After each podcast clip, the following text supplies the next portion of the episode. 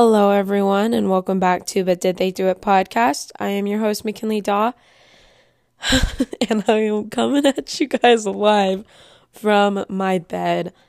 So, this is kind of a funny story. Um, I just barely went to go edit my episode and get it all ready to go up in an hour and a half. It is 10:30 at night right now. And the episode I recorded earlier today was just straight up not even there. Didn't even save. So here I am in my bed re recording this for you an hour and a half before it's supposed to come out. So everyone pray for me. I'm about to grind this out after I finish recording. So let's just hop right into it, I guess. So, today we're going to be talking about a case of a break in gone wrong in so many ways. A father and decorated veteran killed, and a man who was put away in jail for two decades for a crime he did not commit. This is the story of Francis McKinnon and the wrongful conviction of Thomas James. Now, like the case last week, there isn't a ton of information on the victim, which kind of sucks, but when things happen like 20 plus years ago, it is kind of hard to find internet sources because everything hasn't been put onto the internet yet. So I'll just relay what information I could find. So Francis McKinnon was born in 1933 and he was a decorated Vietnam and Korean War veteran. He was married to a woman named Ethra and they had three kids whose names were Samuel, Charles, and Dorothy. They may have had more kids, but I could only find statements and like testimony from the three. So I'm not sure if they had more. They might have had more, but as far as I know, they didn't. So in the year 1990, Francis and Ethra McKinnon were living in their nice apartment in Coconut Grove, Florida, just off of the Dixie Highway, which I found the address online of their apartment um, in hopes that I could find like what the layout looked like and kind of see how everything would have worked and how the apartment complex was laid out. But the apartments that were previously there have been torn down and new ones are being built. So I couldn't find an old layout of what one of the older apartments would have looked like or what the complex would have looked like, unfortunately. So on January 17th, 1990, Francis and Ethra were at home for the night and they were joined by their daughter Dorothy and son in law John. And sources differ on this part. Some say that there were two kids from the neighborhood there and that their names were Jack and Josie. Some sources say that it was just Francis and Ethra and Dorothy and John. I personally kind of believe that there weren't these two random neighborhood kids in the apartment that night. Because it would have been kind of weird to just have two random neighborhood kids in your apartment, right? I I just find that kind of odd. So who knows what the circumstances were, but I think it would have been weird if they were there. So at approximately 7:10 p.m. that night, two men entered the residence with the intent to commit armed robbery. Which this is so random of me to say, but at 7:10 at night, why would that be the time that you decide to commit armed robbery? Because at 7 o'clock at night, it's kind of that weird in between where everyone is home because it's seven o'clock and a lot of people get done with work at five, but it's also not late enough for people to be asleep. So, like, people are just hanging out in their apartment awake during this time. So, why wouldn't you go when they were asleep or when they weren't home? Why would you go in this weird in between time where people are still awake, but like they're just kind of awake hanging out in their apartment? This just doesn't seem very smart to me. So, one of the assailants was wearing a ski mask, and he was described as being 6 foot, 170 pounds, and either 17 or 18 years of age. The other man was not wearing a mask, but he was described as wearing a hat and shorts, and hopefully a shirt. I never, no one really ever said if he was wearing a shirt or not, so hopefully he was wearing a shirt, but they said that he was also probably 5 foot 4 or 5 foot 5 and that he was over 200 pounds and he was the only one holding a gun. The other assailant wasn't holding a gun. So Dorothy was in the kitchen, um, just hanging out at the table. John and Ethra were on the couch watching TV, and Francis was in a back bedroom laying down and resting. So when the men came in, they told them all to get down on the ground, which they did. And Francis heard the commotion and emerged from the back bedroom with a gun, but he was frozen and stunned at what he saw. And it gave the man who was carrying the gun just enough time. And he shot at him, and the bullet went into Francis's cheek and into his neck, hitting his carotid artery, killing him almost instantly. Dorothy pointed the men towards a cookie container on the counter that held a couple hundred dollars, and they fled from the scene. As these two assailants fled the scene, residents throughout the surrounding area were able to identify the unmasked gunman as Vincent Williams, or as he was known by others, Dog, which is kind of a weird nickname to me. Like, why would you want to be known by the nickname Dog?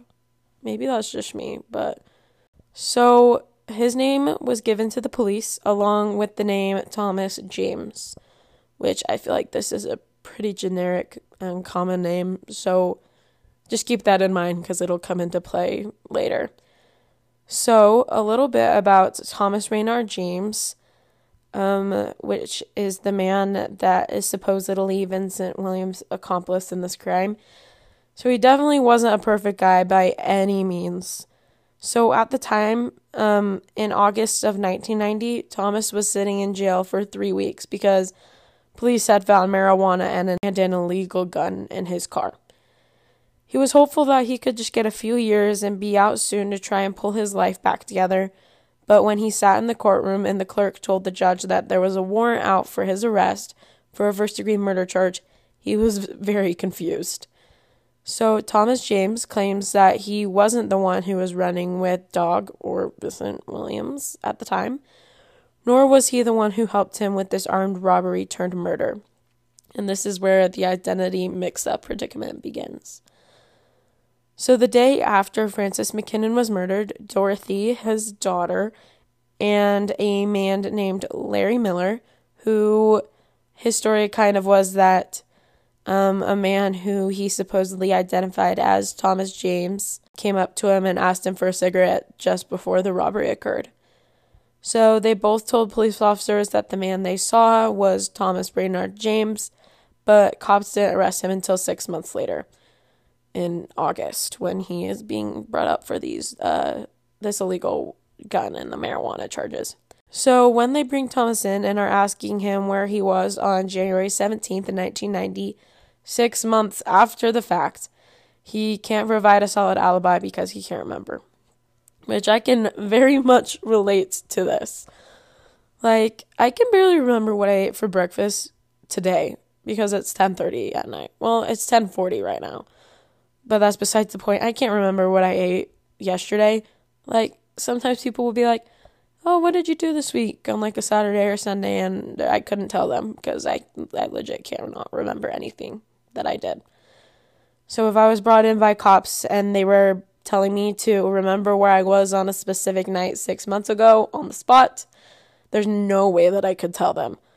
So, in his circumstance, because he couldn't provide a solid alibi, it made him look kind of shady. There was no physical evidence that linked Thomas to the crime scene. There were no fingerprints, no DNA, nothing. The only type of evidence they had or against him was a positive ID.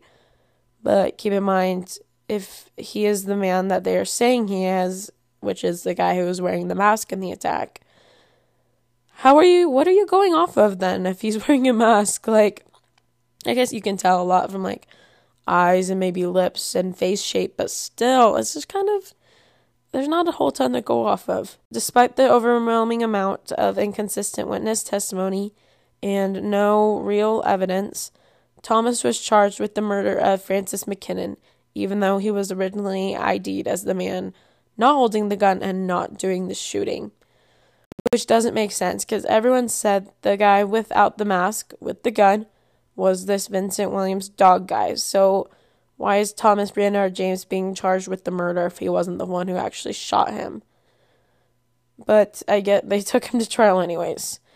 So Thomas couldn't afford a lawyer, so he was assigned a public defender, and this public defender's name was Owen Chin. And in my opinion, throughout the research I did, Owen Chin didn't do a good job, like pretty much at all. He didn't he didn't do a good job at putting together a case that shows that they li- they quite literally got the wrong guy with this identity mix-up type thing. He didn't call any witness that could prove Thomas's claim of mistaken identity or prove his innocence. He didn't even investigate the state's witnesses so that he could ask them the right questions and hopefully make his client look better and maybe even get him off.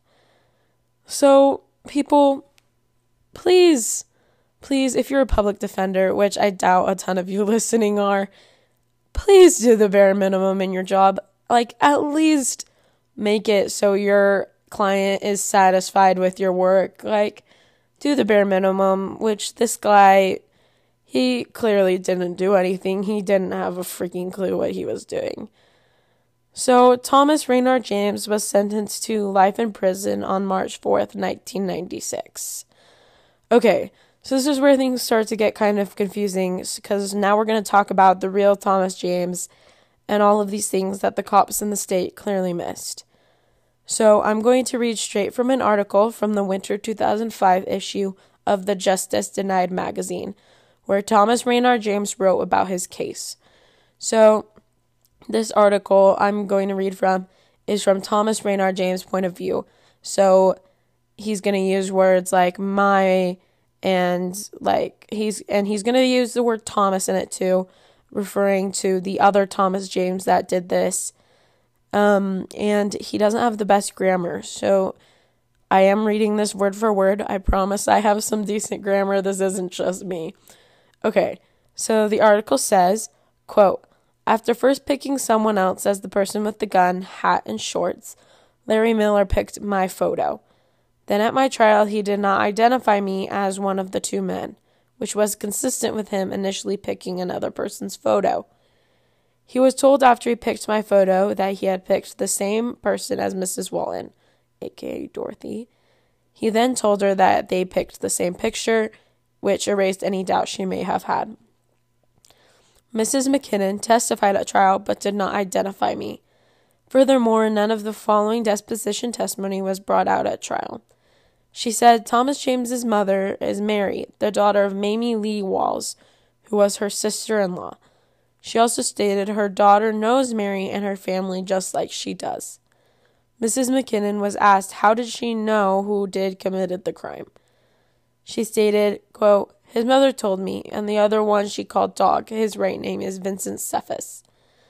Could this be the reason Thomas James wore a mask, or or are these just mere coincidences? Thomas James and Dog have addresses on record, on record that show they lived a block apart in the Coconut Grove area. Thomas James is now serving a life sentence for an armed robbery that took place in the same area. His visitors list shows his mother's name as Mary. He was born 10 27 1972. So in 1990, he was the very age described by the witnesses. Also, keep in mind his face was covered. The positive identification of the robber Thomas James's mother as Mary is critical because my mother's name is Doris Bailey. Furthermore, unlike the mother of Dog's crime partner, my mother has never lived in Fort Valley, Georgia, or the southwest section of Dadeco. Post quote.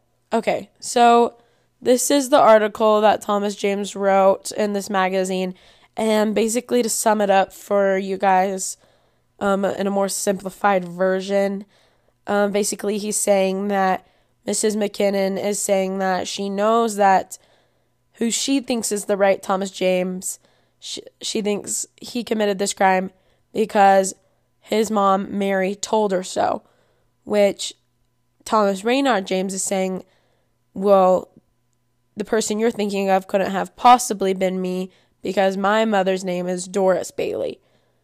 So basically, we have the real Thomas James who actually did this. His mother's name is Mary. And then the Thomas Raynard James who was in jail for this crime.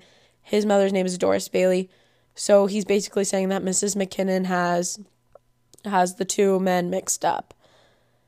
So, for 30 years, Thomas remained in prison until finally he was released in April of 2022. So, super recently, like um, liter- literally a month ago. That's crazy.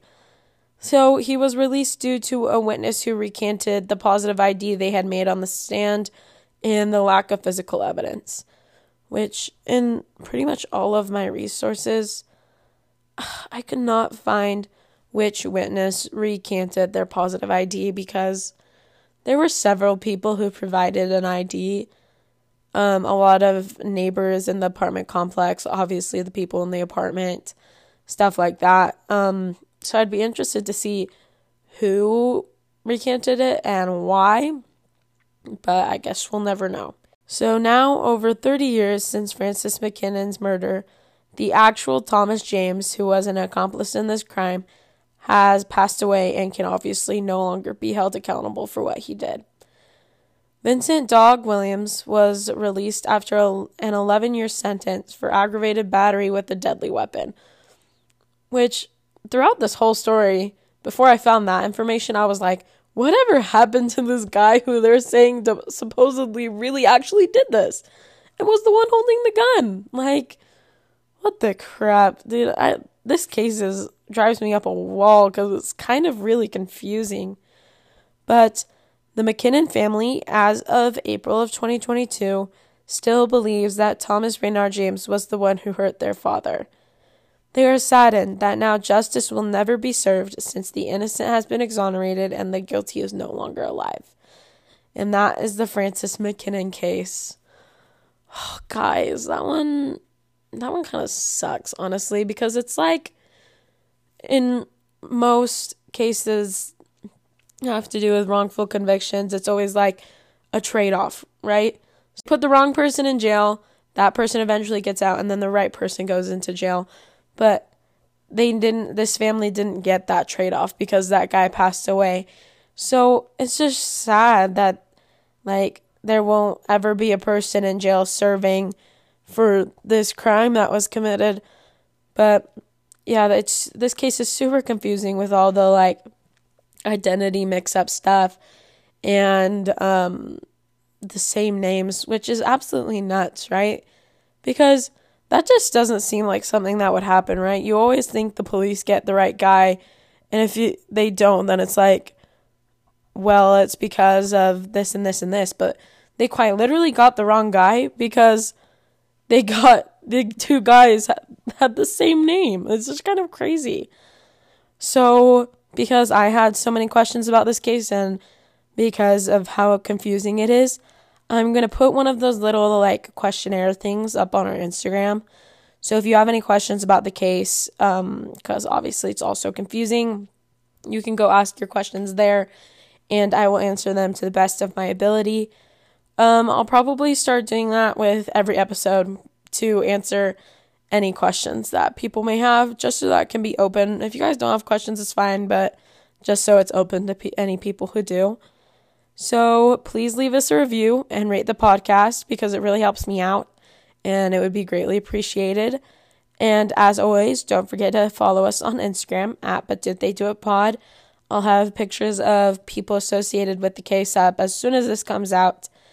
And please, everyone, wish me luck as I grind editing out this episode for the next hour. But I will talk to you guys next Tuesday with a brand new episode. Bye, guys thank you